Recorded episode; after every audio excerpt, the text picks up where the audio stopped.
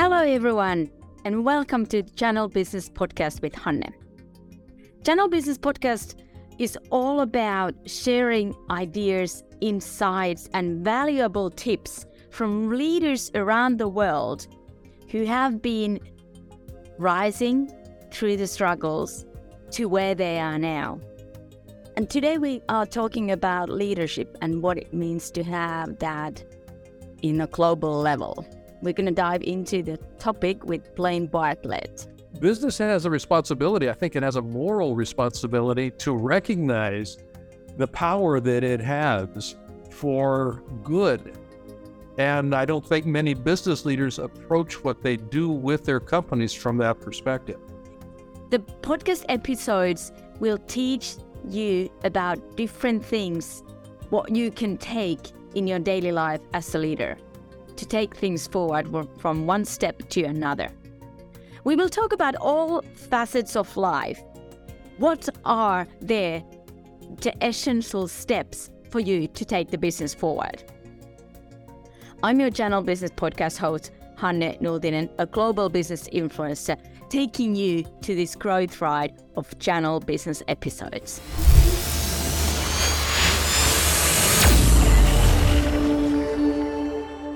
Blaine Bartlett is international best-selling author, leadership and executive coach. He's a keynote speaker, co-host on Bloomberg TV, and a host of Soul of Business podcast, and also a TEDx speaker. He's an internationally respected and sought-after thought leader, recognized as one of the world's top leadership and executive coaches, and has been featured as one of the world's greatest motivators in TV series in the US. He's also been featured in the movie and the book Think and Grow Rich The Legacy. And as a Finnish woman myself, I'm very happy to tell you that Blaine has also been the subject of extensive interviews on the future of organizations in some of the Finnish business magazine over the years. Blaine is the president and the CEO of Avatar Resources, his company, which has been founded in the 1980s and they have four offices in different countries. And on top of this all, Blaine holds positions in associate professor in Beijing University in China. He's a faculty member of the American College of Physician Executives and serves as a board member of the World Business Academy in Solar Incorporations and an Unstoppable Foundation. He also serves as advisor in many different boards in Tokyo based All Nippon Management and also a consulting association, and the same kind of position also in Beijing, China, just to name a few.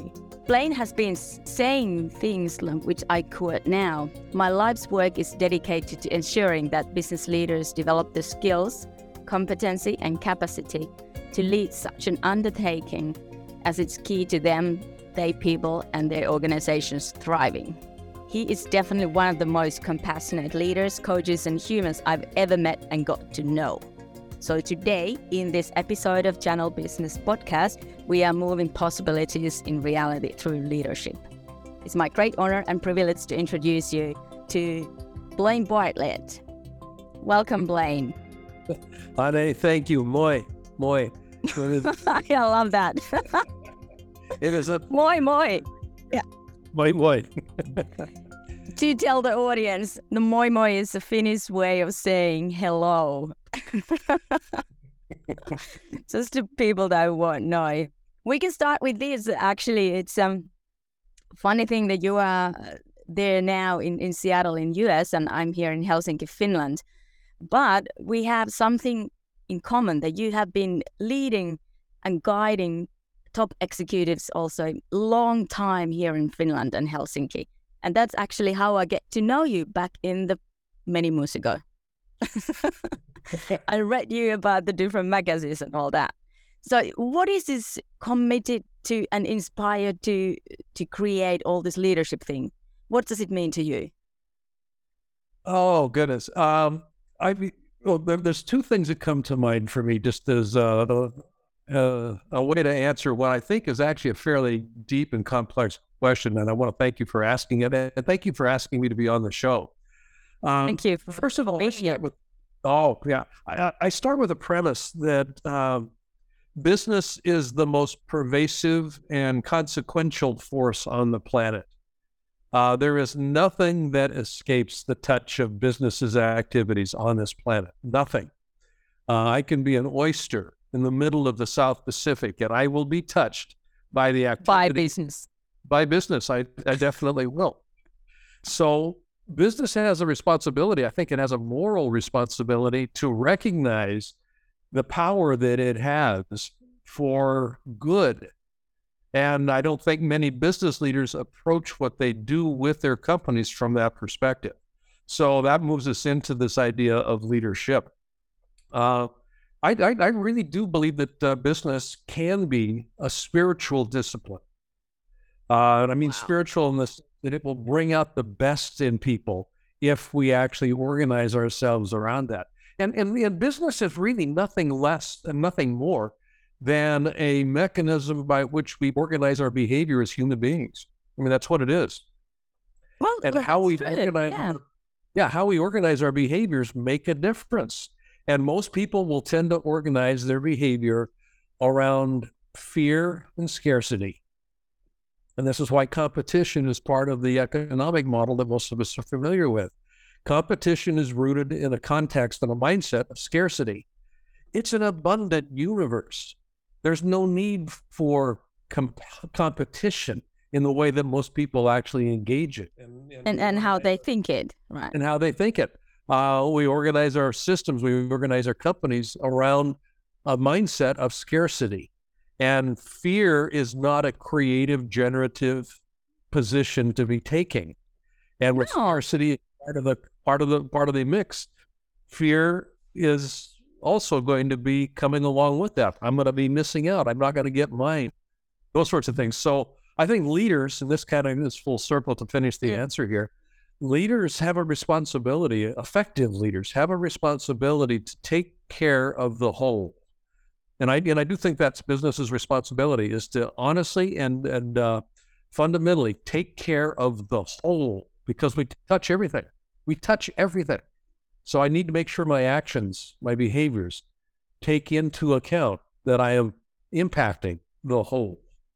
Yeah, and, and not just one thing or some specific industry, because we all know, even in our daily life as a, as a human outside of the work, we touch lots of different things.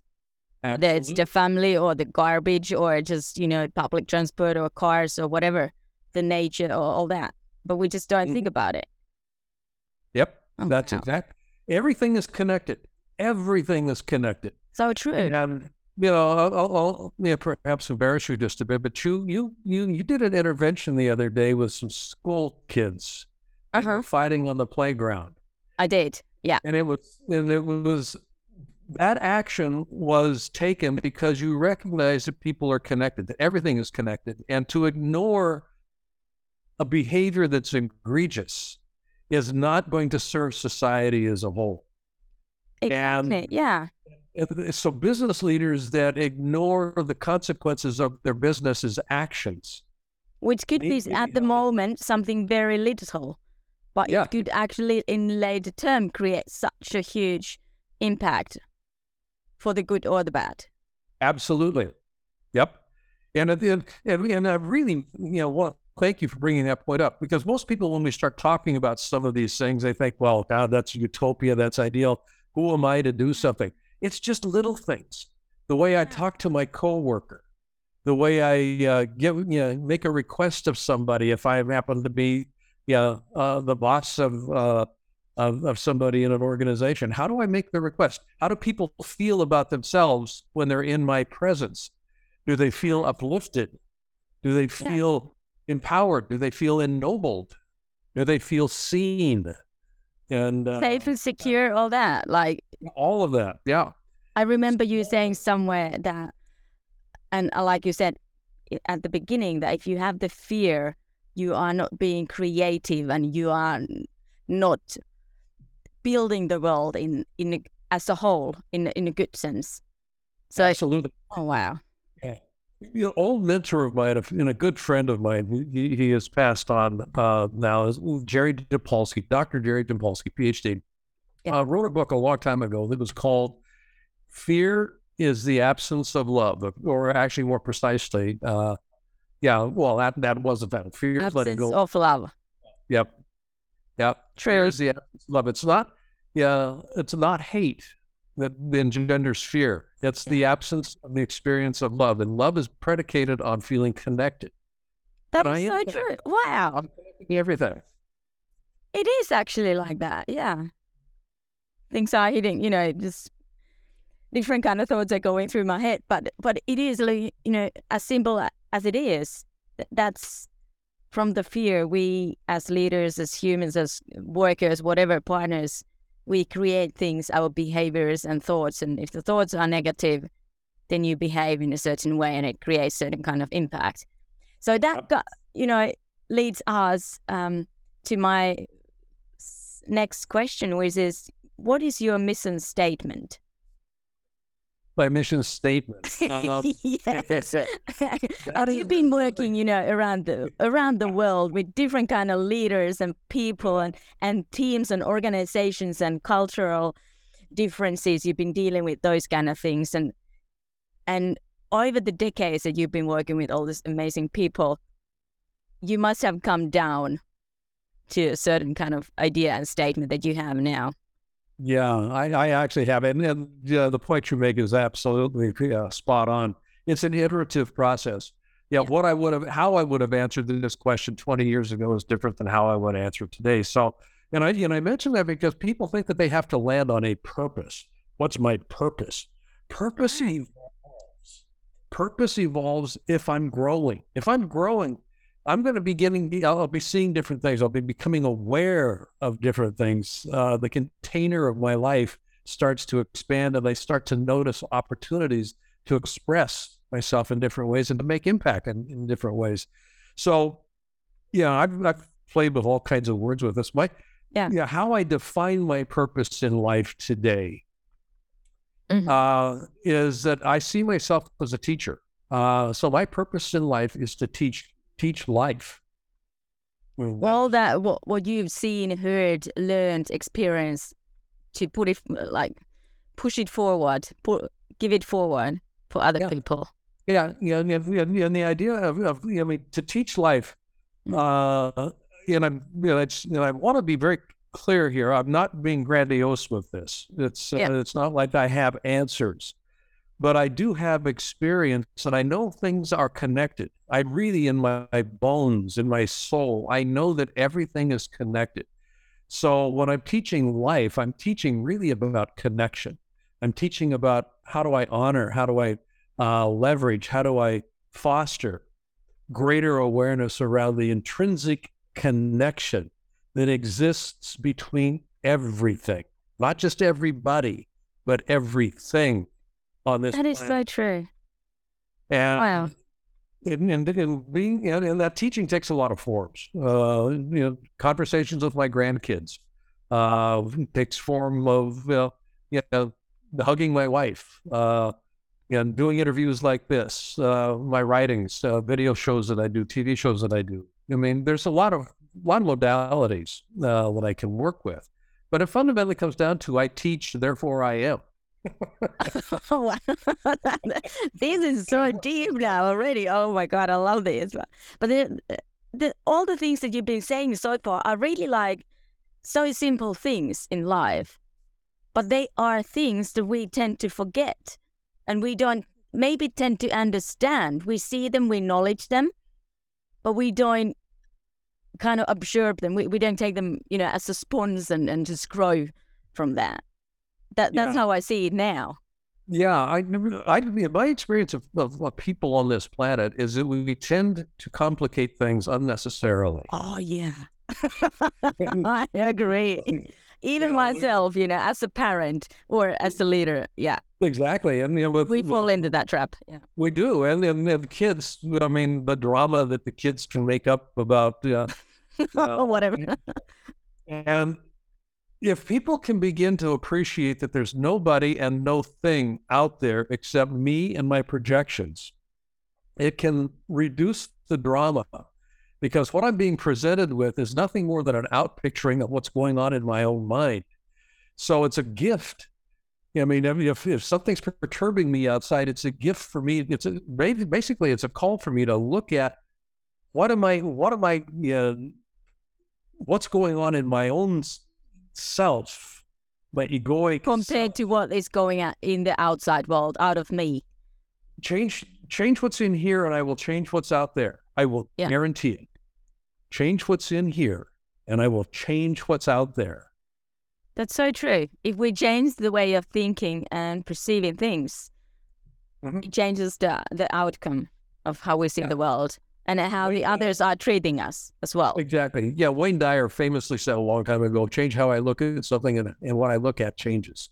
And It does, yeah. It really does. And that is something that leaders should acknowledge. Yep. Okay, so what's your superpower then? Teaching people life. what would you think? Uh, uh, that, that's a great question. Um, yeah, honestly, honey, I, I, I think it's curiosity. I, I, I, I'm really, yeah, there's in, inquisitive and then there's curious. Inquisitive is to, you know, kind of tell me more, but curious is what's behind that? Oh, yeah. What's in there? I cannot walk by a closed cupboard without opening it up. Yeah, just to see what's in there. So, so you see the whole world and the whole the life itself as like a Pandora's box. There's always something in it. It's like the Always- yeah, Alice in Wonderland. You just go and and see and experience. How is this put together? Yeah. Uh, how does it work? What happens if I take this piece out? Uh, does it What still? falls, what rises. Yeah, Yeah, all of those sorts of things. I, I, I and that's been true for me. You know, since I was as far as back as I can remember. I've always been looking under rocks or. yeah. but Yeah, the it starts from there. Yeah, it's really served me well. Uh, Oh yeah. yeah.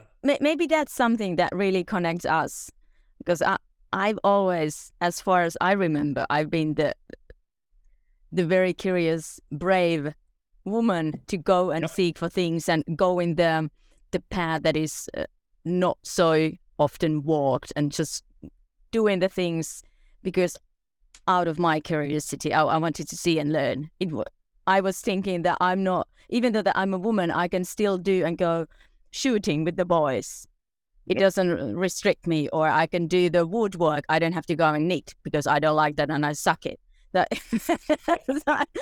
so it brings me down to that that uh, the way that you see yourself as a leader or as a human, it you should be courageous and go after things and be curious about life and and like you said how things are connected, how people are connected, and what's behind all that. Why do you think the way that you think, and what do you see here if you do this and that? If you, when I stop being curious, I run the risk of looking up one day and, and recognizing that I'm in a rut. Yeah. You know, I'm, I'm doing the same thing over and over and over again. And there's two things that happen here. One is my sense of aliveness starts to disappear. One of the things I love about, yeah, when I love being around kids because, I mean, kids are running everywhere. That I mean, they, you know, and they really are. They're curious, or you know, they're, they're looking up, and they're all alive. Their energy just is effervescent. You start getting, you know, around uh, adults, and it's kind of like, God, you're boring. Oh yeah, and and one thing Where's the life? That- That's true. You you don't feel that much alive anymore, and and you putting down the energy that oh I must have, I must behave this way or that way. Yep. We we get habituated. We start doing things over and over and over again the same way. We see we see the same people. We eat the same foods. We don't explore. We don't experiment. You know, a rut is nothing more than a coffin with the ends kicked out. That's all That- rut is. that is so true. Oh my god. Yeah. So people die in their ruts. I mean, not Yeah. physically necessarily, but emotionally, spiritually, um, yeah, energetically, they die in their ruts, and they're no fun to be around. And a uh, very good friend of mine, one of my best friends in the world, a fellow by the name of Bob Proctor. Uh, I think some people might know him. Yeah. you know, some people might know. okay. All the glory to Bob. yeah. Absolutely. Uh, I asked him a long time ago. This is you know, probably about ten years ago. I said, "Yeah, Bob, yeah, and you know, Bob is eighty-seven, uh, and uh, chronologically kind of up there." Uh, said, "This was ten years ago, so he's in his seventies." He said, you, "You're so vibrant, so alive." He says, "Aren't your secret?" He says, I don't hang around old people. but I bet there's behind all that is the curiosity because I, I remember uh, what yeah, some interview what, uh, where he said that that it's because of the curiosity what he has. He doesn't feel what is it 87 now. Yeah. That you know he feels like 50 or whatever. Yep. And I've heard that my grandma saying that you know it's not about the age in chronological way, but it's the the age that you feel in your heart and in your mind, and you should mm-hmm. believe that. Absolutely. Not neglect that. Yeah. Oh my gosh. Yeah. Well, that covers all the things. Well, I was going to ask you some time ago, how have you developed as an entrepreneur and leader? But there, there we go, being curious all the time. yeah, my, you know, yeah. my dad, my dad was uh, was an entrepreneur, and as well, so it runs in a lot. He, he truly was, and one of the things that I learned from him was just because I don't know how to do something is not a reason not to do it. Oh, uh, that's your dad's.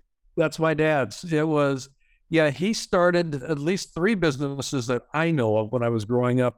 Uh-huh. That he he he had no expertise in that field. He didn't know anything about it. But he just uh, went and do it and, and find it, it out. Attractive. It looked attractive. He says, "I think I can do something with this." I mean, he started a a, a, shit, a truck line. You know, you know uh-huh. trucks, big, you know, these big big semi trucks. He started a company that ended up having a number of different uh, tractors and trailers and what. And, and he didn't know how to drive a truck. Yeah, he had not the first clue about how to actually put one of these things together. And he just started it and it was very successful. He started a pizzeria. He'd never cooked he never cooked anything in his life that I can remember up. okay. He made some of the best pizzas I've ever eaten in my life. And it was a wildly successful little pizzeria in, in this town uh, that they lived in. Yeah. Uh, and he just said, I, I, think we can do something with this. I think this would be a good thing to do. And what was key about this was it brought life to him, but he did it because it also brought life to other people. So for himself and for the others. Yeah. Yeah. So, so you think that is also something that, besides the curiosity for leaders, that you should, what I picked it out and what I heard between the lines was from your dad, which is very similar to my dad. You know, you just go and do what you like, not what you can. But right. what I heard from yours, your dad's story was that you know he went and searched for those opportunities and grabbed the opportunity by horns and and just did it. Yep. And he was evolving all the time, learning new things, being like a agile learner, so to say yeah, learning agility. Yeah, I mean, he would take information that he had accumulated over, you know, up to that point in his life and go, I think I can apply this over here. Yeah. I don't know exactly how, but I think I can do that. So, so he was taking things from something what he had learned, seen, heard, and applied that or put that into the situation that where he is in now. Yep. Yeah, he was very good at connecting the dots. Oh, and I think that from my point of view, that should be something that the leader should remember and and be aware. You know, I remember you saying sometimes that you know uh, you should see, sit down and see what comes out and what should be evolving and, and what where are the opportunities that you can grab into today? How you can apply the things that you've experienced from past in today's world. Exactly as long as I continue moving. Yeah. Moving forward. Moving forward, something will appear. You know, what trips up and what stops many entrepreneurs and what stops a lot of leaders from being as effective as they can be mm-hmm. is thinking that they have to know how before they begin. They don't have to know how. And that's particularly particularly true if you're moving into or if you're asking your organization to move into a place that it's never been before. Yeah, how do we do that? We don't have a clue, but we know that if we start, the how will begin to get answered. We will. Yeah, when I was doing work with Nokia, now back yeah, in the here we go. go come back to Finland. yeah, back to Finland. Yeah, yeah. you know, uh, and for, for our Finnish listeners, uh, I, I worked with uh, you know, Huhtamäki. I worked with uh, Nokia, um, and you know, just to mention those two. You know, mm-hmm. As an example, Tulissilama, uh, you know, the publishing firm. Nokia was was a really great example of this. Um, they Of didn't evolving. how- evolving, yeah. They didn't know how to be a world dominating player in the telephony game. Yeah. Um, but Jorma Ollila, and I just give a lot of credit to he and Matti Alahuhta, Sarim, uh, Sarimolov, uh, they, they were willing to just start. And Without go knowing how. without necessarily knowing how. Now they had some templates, obviously, Oh, of course. Yeah. but, but yeah, as they started expanding, yeah, how do you be number one if you've never been number one? And they ended up being the number one telephony mobile handset uh, purveyor. For a very long time. They were the number one camera provider in the world at one point in time. They sold more cameras than anybody else in the world. That's very true. That's very true. it was a fascinating journey, and I, and I worked with them for about you know, a little bit more than twelve years, I think, uh, as an external consultant. And the same was true with Huhtamäki. Yeah. yeah. Huhtamäki just really evolved in a lot of ways, not necessarily knowing what's next. They just knew that they had something that they could leverage. So let's just get started and see where we end up. So, what are those key factors if you think that the leader should have? We've been mentioning those, but if you point out, you know, two, three, four as words, what what those would be? Um, I think one of the absolute critical things is a strong sense of self. Now, and I'm speaking very specifically about the leader. Yeah, Uh, exactly. From leader's point of view. Yeah. Yeah, because when I start moving myself and my organization into places that we've never been before, I will encounter the question how do I know what to do when I don't know what to do? I mean, then, which is a fascinating question. How do I know Oh, what is. to do when I don't know what to do? The, the answer to that question is rooted in how well I know myself. Yeah. How well I know myself. What's the foundation upon which I stand? So, yeah, clarity of values.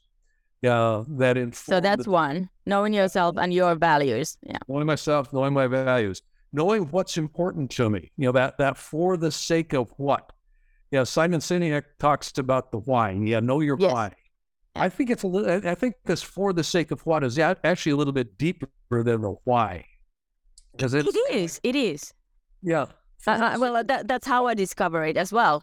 Yeah. It is. It, you know, what is this? You know, what does having this goal make possible that I wouldn't get to either be, do, or have if we didn't achieve this goal? So that for the sake of what keeps you know, you know, like you know, an example for me is uh, I exercise every morning. You know, you know, one of the very first things I do when I wake up around. So I, I could ask you why you do that, and you could give I- one I- answer. Yeah. Yeah, and I, you know, I give you one answer. Well, for good health. Yeah. that's not the reason why. But if I if I then ask you for the sake of what you do that, so I can continue teaching as long as I can do it. and there we go. I want to be I want to be able to teach in a vibrant, impactful, effective manner for as long as I'm breathing. And I can't do that if my body is compromised. So that's why I exercise. I don't exercise for good health. Good health is a consequence of that. Yeah. But I exercise so that I can continue doing what my mission is about in life. So we kind of need the Simon Sinek's why, which is worldwide known. But then if we add there the the next question for the sake of what, we get the three uh, the the true topic and, and answers for a leader to do things. Okay, what are the next ones? I'm pushing you, yeah. So yeah, you know, knowing myself, my values, you know, Yeah. for the sake of what. The other piece, this is you know kind of consistent with how I define leadership itself. That's my one question. So let's put them together. Yeah. uh, you know, leadership is you know, in the way that I work with it. Leadership is not a command and control process. That's the old way. That's the old way. It's not about you know, me giving you the direction and saying, go get it. Yeah. Um, leadership, in the way I define it, is about co creating Uh huh. coordinated movement in service of a desired objective that's important to me, the for, for the sake For of the sake of what? Okay. So there's two pieces to that. One is co creation, and the other is coordinated movement. Now, I can get coordinated movement using the old leadership model of command and control. People Yeah. will do it because I'm the boss and they have to do it. Because of the position. Yeah. Yeah, but that's called compliance. Yeah, I have Very to. true. Anytime the the experience of I have to do something comes into play, by definition, people do not own the objective because it's now a have to. It's somebody else's objective. You don't put your passion there as a leader or as a worker. Absolutely, I will do just enough to get by. Yeah. which is why co-creation becomes actually the foundational piece of leadership. Co-creation is ownership transfer. Yeah, That's value. That's gem. it, it is. It's the yeah. So it moves from me as the leader saying this is a wonderful idea and I own. I mean, I feel connected. I've emotionally engaged with it. Mhm. To you beginning to see the value for you in a way that emotionally engages you in it. The ownership of it now becomes partly yours. So ownership transfer. You want to have it. You don't have to have it. You want to have You it. have an option to have it. You, you, in one way, I see that you also delegate, but then you also co-own these things. Yep. Yep. That ownership piece is important because the, the, the, from a skill perspective, Mm. how we create co-creation is a communication process. Very true. I, I guess that's the third one. Yeah, that's mastery of communication. The purpose of communication is to produce a result. You know, so we communicate for connection. We communicate to solve problems. We communicate to get information. All of those are types of uh, uh, results. The So communication is about getting results. Leadership is the same thing. Leadership is about getting results. Leadership and communication are exactly the same thing. So my effectiveness as a leader fundamentally will be determined by how masterful I am as a communicator. Most people, in my experience, are accidental communicators. They have not been, you know, they, they haven't They haven't studied that. You- haven't studied it. They haven't dedicated the time to understanding what is communication. And it's not blah, blah, blah, blah, blah. Communication isn't talking. Communication is the process of working up common meaning with each other. Co-creating and co-owning. Yeah. That's exactly when there's common meaning about the importance, about the urgency, about the, the viability of anything, common meaning, people then have agency to determine is this important for me or not? And if it's important for me, I will own it. That is so. So it's that that process of creating common meaning before I start getting anything else going. If um, Yeah. it, it makes it a whole lot easier. Oh, it it does. It does. You know, wh- whether you think of the- yourself as a leader or a team leader or a boss or whatever, or even a, a worker, employee, Yeah. it changes the, the the way that you behave and how you serve things. And do you give your ideas, your time, your dedication to the thing, or or it's just getting by? leaders that are working with this model, you will find that they ask questions far more than they tell. Very true. it really is. Rather than saying, I want you to go do that, they'll say something to the effect of, This is important to me. I'm not sure it's important to you. Can you tell me if we got that, what would it make possible for you? Yeah. What would why would it be important for you to do to do or have that? That but eh, questions will engage. Questions will always engage somebody. And that's the first move an effective leader will make is they will ask a question. So they will listen and communicate this way, asking questions and listening and taking other people's opinions, values, whatever there is Yep. into the table and then just go creating from there together with the, the other people, whether they are partners or what employees or whoever. hmm Yep. Wow. And it's it's easier to talk about that than it is to it is. You know, I could slam myself also, but you know, as the world is a place to grow and, and learn, that's how I think it every day from different things. And it is, it's definitely that. And the good thing, what I've seen is that I can learn from my mistakes or I can mm-hmm. learn from my experiences. That If something didn't work or something didn't get, give me the result that I wanted as a leader, I need to look at the mirror and change my behavior, my thinking, my communication, whatever that is. Yep. So Yeah, that's the first place to start. Always is back to myself. yeah. like you mentioned.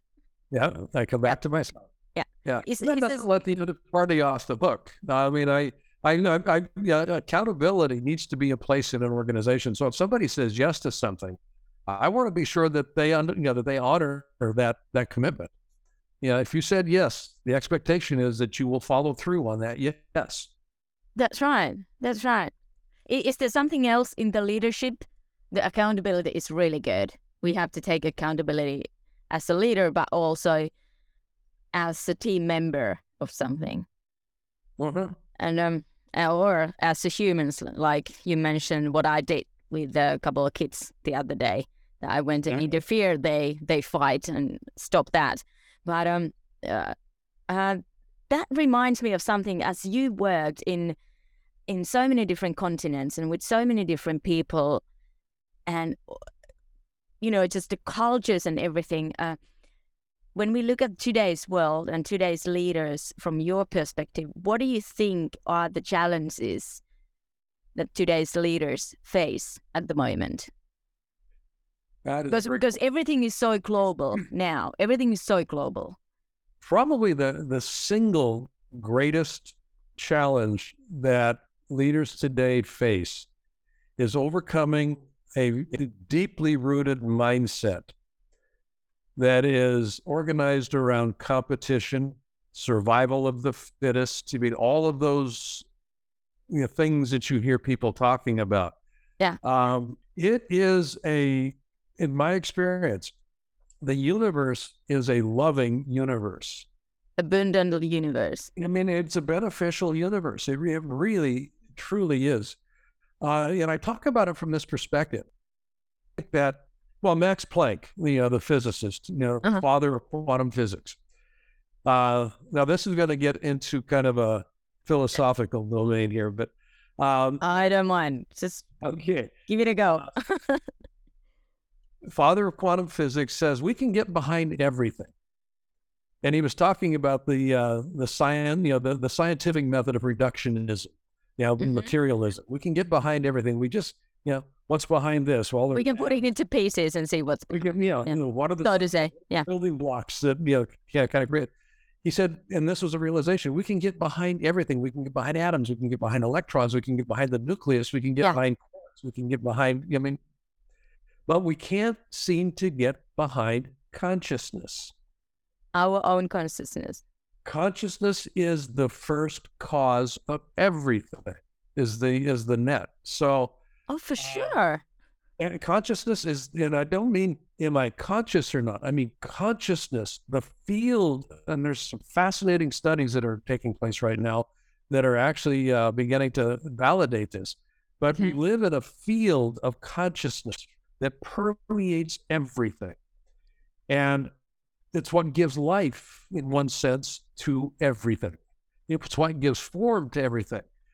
Yeah, I look at the tree out of my window here and it's it has consciousness and i Mm. don't mean in the sense that it recognizes that i'm looking at it and that sort of Yeah. there's a conscious that actually made it possible for this tree to germinate and to you know end up growing To to be there and, and be alive. there Yeah. and and this is where it gets interesting um you know, thomas troward who is a, a a philosopher that i've spent you know, quite a bit of time studying uh, talks about beauty and plato actually referenced beauty Uh-huh. Uh, beauty being one of the primary virtues in in, in Plato's uh, constellation of virtues.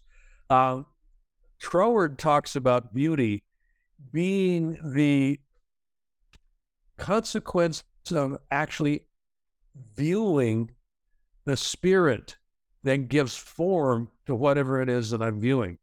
So a sunset, a beautiful sunset. What I'm looking at is colors, but when I see the magic behind the colors, when I see the life behind them, the, And that's consciousness. the same with the Mona Lisa, Yeah. the same with a nice, uh, a well-written uh, play or a, a beautiful movie. Yeah. See the spirit that actually gave that thing form. Leadership is the same way. there's a spirit that informs leadership that is connected to everything. Oh, this is getting fascinating. Yeah. when I well, when I connect with the sunset, uh, I you know, I am connecting with the sunset. Uh-huh. I, I feel it in here. I feel it inside me. When I connect, you know, I've st- I've stood in front of the Mona Lisa for an hour. Actually, you know, a couple Mm-hmm. of different, and it's a small little painting, but just Yeah. you know, viewing that through the lens of what's the spirit, Like what's behind it? what's Yeah. behind it.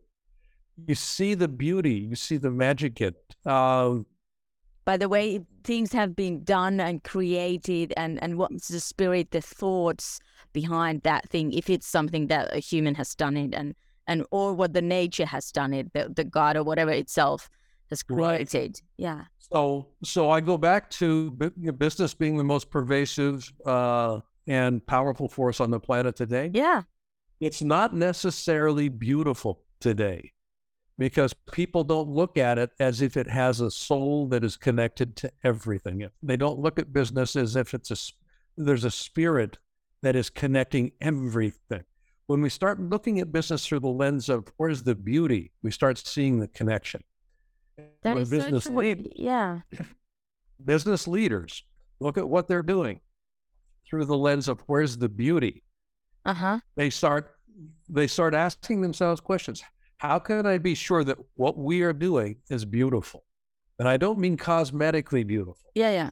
i mean it's it's, it's beautiful in the sense that it's honoring the life force that touches everything on this planet and then yeah in, in medicine yeah doctors will take what's called the hippocratic oath Yeah. first do no harm I think business leaders, whoever, whether it's a, a, a- small proprietorship, be a corner grocery store, or uh, a fishmonger uh, out on the docks, or somebody running a Unilever or Nokia or Huhtamäki, um, they should take for themselves an oath that says, first, do no harm.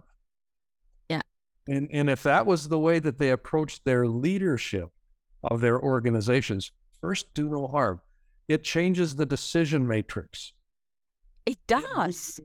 It does. It change. It moves it away from exp- yeah, no, what's the most expeditious and profitable thing that I can do to Yeah. what's the most vicious and just that I can do.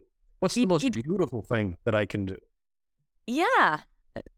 And it, it kind of, when you think of it that way, uh, I think that then you get to, s- to actually think what we don't, as leaders, as humans, we may not see what are the other possibilities over there. Right. How it actually affects the different things, what I do, if I say this or if I do this. Because there's always the sort of a consequences or or or influence on things. And if we don't think about how far it actually goes, Yeah. it doesn't show us the beauty of it. Exactly. It doesn't. And you know, so can I can I run a chemical company Yeah. that doesn't compromise the integrity of a shell of an oyster in the middle of the South Pacific? Yes, And I can. But I yeah, but I need to make decisions in a different way. I need to make choices in a di- this you know, this is you know, kind of what went into uh, my writing of the book Compassionate Capitalism, Mhm. a journey to the soul of business. And that book was a number one international bestseller. We were number one in five international markets. Oh, it's it's been amazing. Yeah. And the idea there is, you know, compassion is not soft and fluffy and yeah, compassion has a hard edge to it in the sense that it requires hard choices that are in service of Hard as hard and hard as uh, Hard. what we have here in, in the body. Yeah. Right. Yeah. So I don't just get to make decisions that are based on profit. I get to make decisions if I'm a compassionate leader Hard. Yeah. or this choice affect the integrity of what we're connected to. and and I think that is something that what we face today uh, and in the future more and more. The the younger generation as leaders as as um, consumers are being more aware of these kind of things or of the beauty behind different things Yeah. and and they are demanding more of the different companies, whether it's a grocery store or clothes or cars or electricity or whatever that is. So I, I think we are getting, we are kind of pushed to see what's behind, what's the beauty of it. And That I think is. that, that is something that is also changing the leadership, like you mentioned. Yeah, well, I, that kind of goes back to your question. What's the difference that I'm seeing? Yeah, today? between the or or is there nowadays a difference? Yeah, there, there is a difference, and I, and I think it is that greater awareness. Uh, awareness increases choice making, uh, or increases the, the choices that I see available to me. So an increase in awareness is a That's good, good. thing. Yeah. Then we look at what's the behavior that's behind that. You know, enhanced awareness. That behavior needs to be compassionate. It needs to be in service of connection. Uh, yeah, honoring connection. So that's where the compassion comes into play. Uh, Oh wow. conscious capitalism is all well and good, and I and I know the author of, the, of that, you know, John Mackey and Raj Sisodia. I know them Yeah. very well. Um, but compassion is the behavior associated with consciousness. If, Beautiful. I, line. if I'm actually paying attention, Yeah.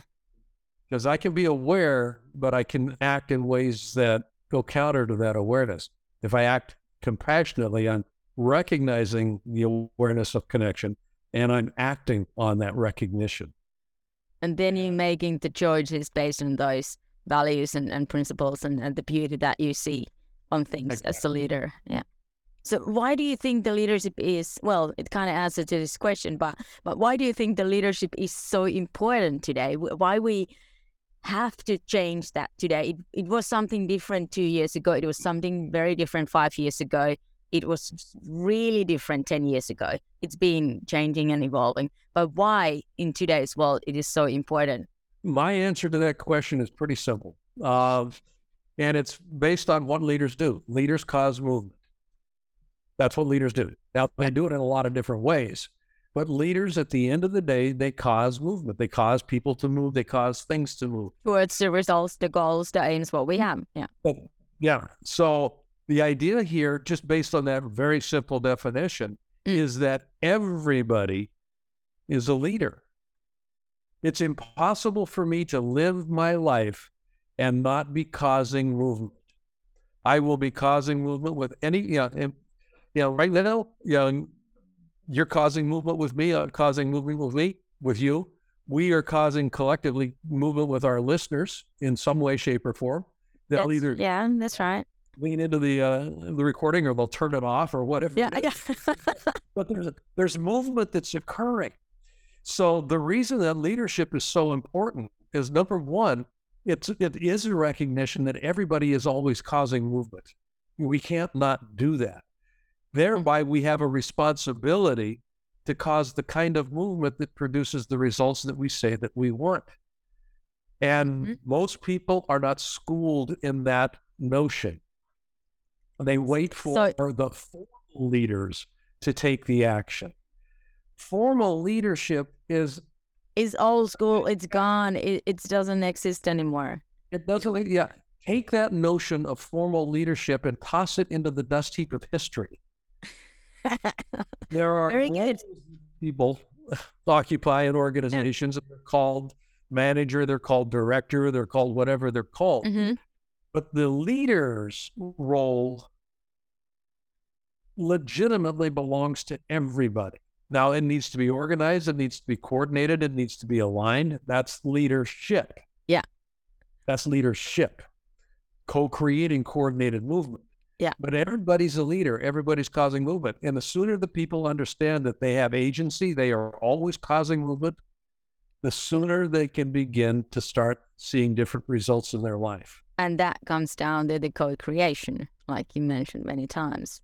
Yes. Beautiful. And at, a- at a fundamental level, I am always co-creating with spirit or consciousness. I'm that, that's a Mhm. symbiotic process. I'm always co-creating with spirit. Oh wow. This this is really really deep, but that's why I love it. It's it's something that you you've heard, you've seen, you've read, but have you really thought about it that way? I- think this whole conversation is all about that. Have you really thought about these things as a leader, as a human, in this way, in this deep level, and in this wide level of seeing things? I love this. I love this. Oh wow. Great questions. Great questions. Thank you. Amazing answers that blow away the mind and, and makes you sit down and think that, oh my gosh, what was happening over there? so, uh, how do you keep evolving and developing yourself? Besides the curiosity and, and exercises and, and talking to amazing people all over the world and doing this teaching work, how do you keep Um, up? I I, I study. Uh, I mean, I, I truly do. I, I uh, curiosity is, is probably the the impetus for that. But Mhm. yeah, I I, I I'm curious. I, I study in different domains. I don't just study in my field of expertise. Yeah. yeah. so, but yeah, I, I read I read physics, quantum physics. I read poetry. I read uh, uh, All different things. yeah, philosophy. I mean, just all kinds of things because that broad, that that broad exposure, there's something that begins to connect. Uh huh. Yeah. So And and you want to find the connection be- between all these different things, whether it's you know carving a boat or just cooking or creating clothes, whatever that is, Yeah. leading a business. I'm pretty eclectic in my reading. I'm pretty uh, wide ranging in my uh, my my listening. I mean, I I, hmm I I I explore a lot of things. I enjoy it. Uh, I do a lot of reading. Yeah. So there's also the fun aspect of, uh, as well, Yeah. Yep. Yep. and yeah, we have that fun. is important. Yeah. Fun. Yeah. because uh, the way that I um I function, I, I work and I, I live my life is also very similar that uh, I call it as hunger of life. And that has kept me going. It, it that's me, that works for me. And that's one of the reasons why I do different kind of sports. And one of the reasons I've done, you know, acting. I've been singing, I've been doing this and that. But when I do the leadership work and when I'm acting as the leader and, and being the leader, whether it's in family or at work or different tasks that I do, I can start to see the beauty of these alignments much easier when you are aware of different things. You don't have to know them so deeply, but being aware, having the consciousness, like you said. What what limits me is not who I think I am, it's who I think I'm not. And I want to continuously expand that question of who I think I am not. And that's That's something the leader should pay attention. Yeah. You mentioned the fear before, but the limitations that are there is is this uh, our imagination actually. It's all our imagination. Be willing to be a learner. Yeah, and this is one of the reasons that people find themselves in ruts later on in life is they they they don't they're afraid of the experience of being a learner again, a beginner again. So they, they just might uh, like uh, I think that comes from the sport world. Uh, that what we all have, must have heard at some point that when you are doing the sport, you are the world champion, the athletic, who everybody knows. Nowadays, they also put the teaching and, and academic work and, and studying besides doing the sport as your major. Mhm. So uh, when you finish being the world best runner or swimmer or whatever, there's a life after that as well. Yeah. Yep, And absolutely. So the, so the leader should also, for that, for the sake of what, going and live your life and being the best leader you can be, be interested about different things. Whether it's something that you don't really like, but but something you might just also find the fun from it, Yeah, doing I- I- whatever. I wanted to learn about money years ago. Just kind of how does money work? And so I went and got a s- I got a security license. You know, so you know, you know, so Oh my I, gosh. I can sell securities, and just getting schooled in what was that about. Um, I you, was curious about how the ocean works, so I you know, became a certified scuba diver, and I got you know four or five different ratings. Yeah, search and rescue. I you know ice diving. I mean, just so I, I not just you know, kind of went up. Uh, flying. I, I got a pilot's license. I became an aerobatic pilot. I you know flew, flew gliders. Uh huh. Uh, got certified as a tug pilot. Yeah, not because I was going to be a professional, but because I was curious about how does all of this work. Oh yeah. And those in, in cooking, I love to cook. My wife and I both we absolutely love cooking. So uh, just you know, learning how to you know, assemble different ingredients and pay pay attention Yeah. to different. So just kind of expanding horizons, and all of it's useful in some way. Uh, And and then you, when you know a little bit of all things, you don't have to be the master of everything Right. as a leader. But but knowing these things and then asking the questions how they are aligned. What, where's the connection between cooking and, and carving and scuba diving and whatever that is? Is there the possibility for me to lead this company towards that possibility or or is there a possibility or can I create the possibility? Is there a need actually for that? Yeah, there's. I mean, Richard Branson. I mean, I love what I mean. Oh, he's amazing. he's into all kinds of stuff, and uh, Jeff Bezos is, is just kind of the same way, and Elon Musk. I mean, these yep. guys they explore different domains. They, they kind of get out there. They do different things, and I mean, if if my purpose, my mission is to teach life, mm. I need to know life. What life? Definitely.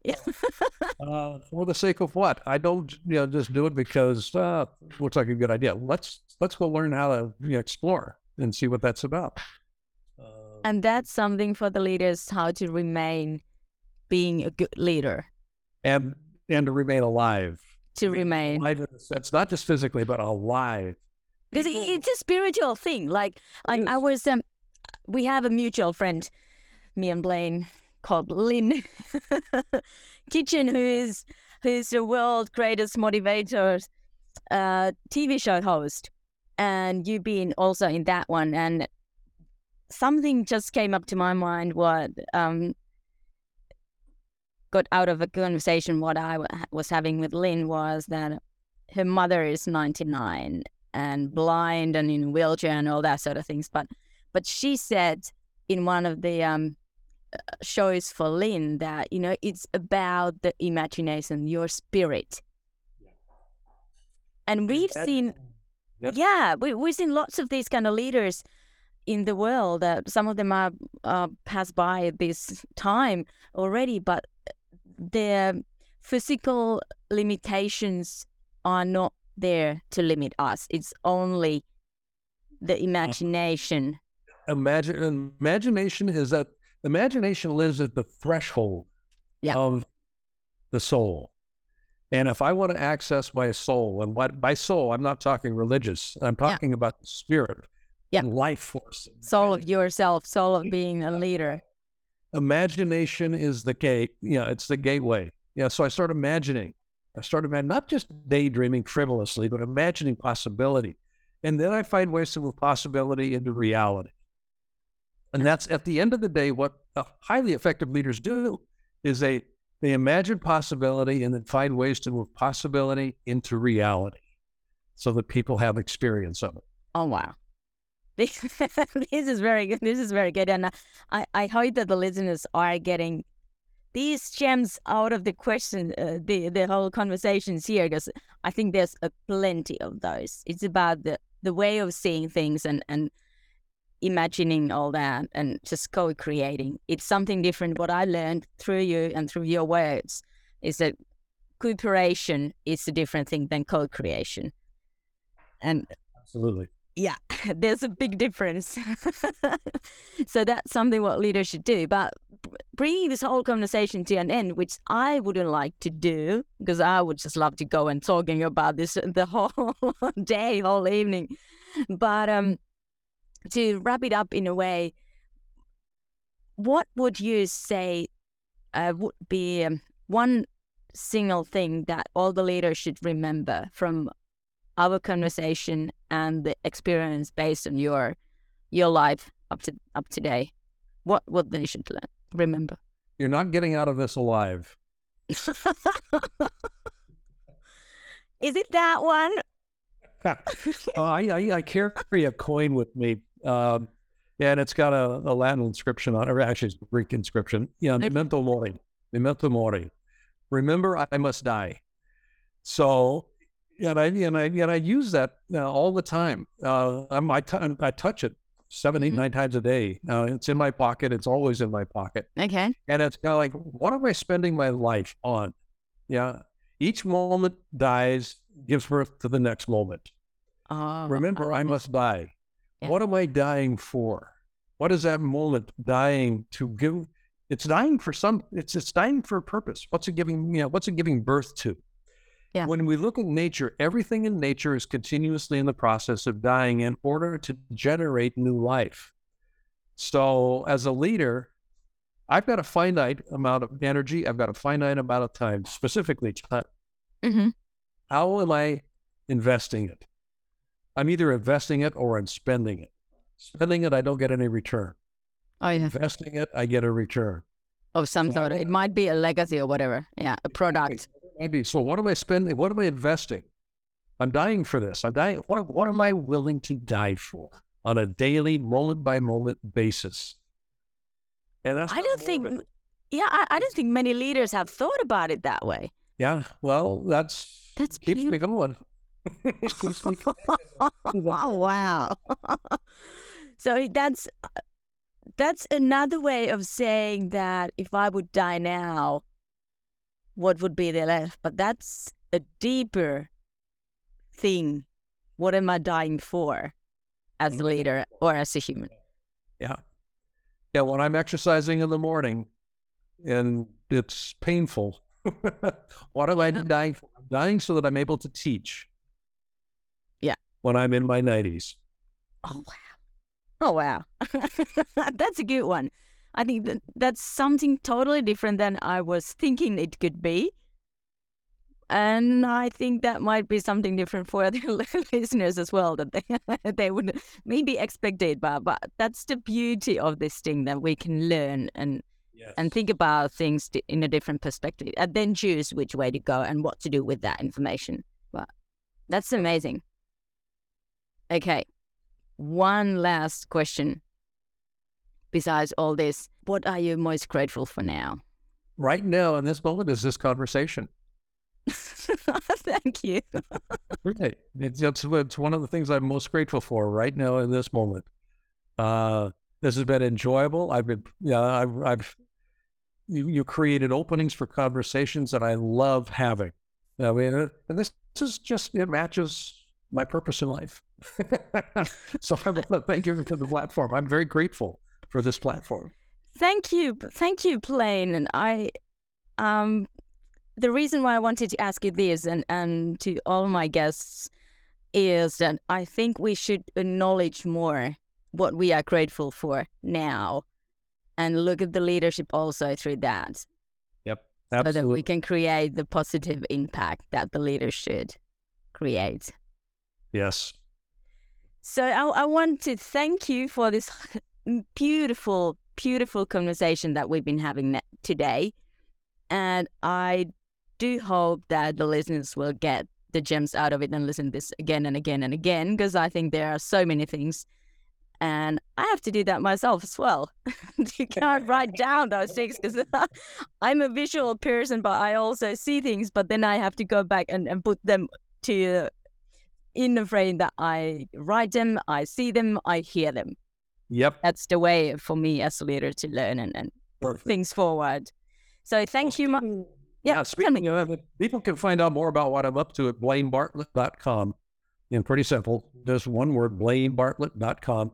And I've got some free resources up there, uh, you know, some books that they can download, different things that they can look at, that sort of stuff. So Excellent. Because I was just going to ask you, where do they find you? Where do you That's spend your time? so blainebartlett.com. excellent.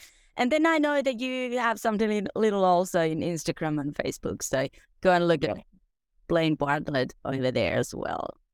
Yep. Well, thank you, Blaine, for the interview. It's been truly a pleasure and honor to learn from your experience and have all these different kind of views that there wouldn't be without you.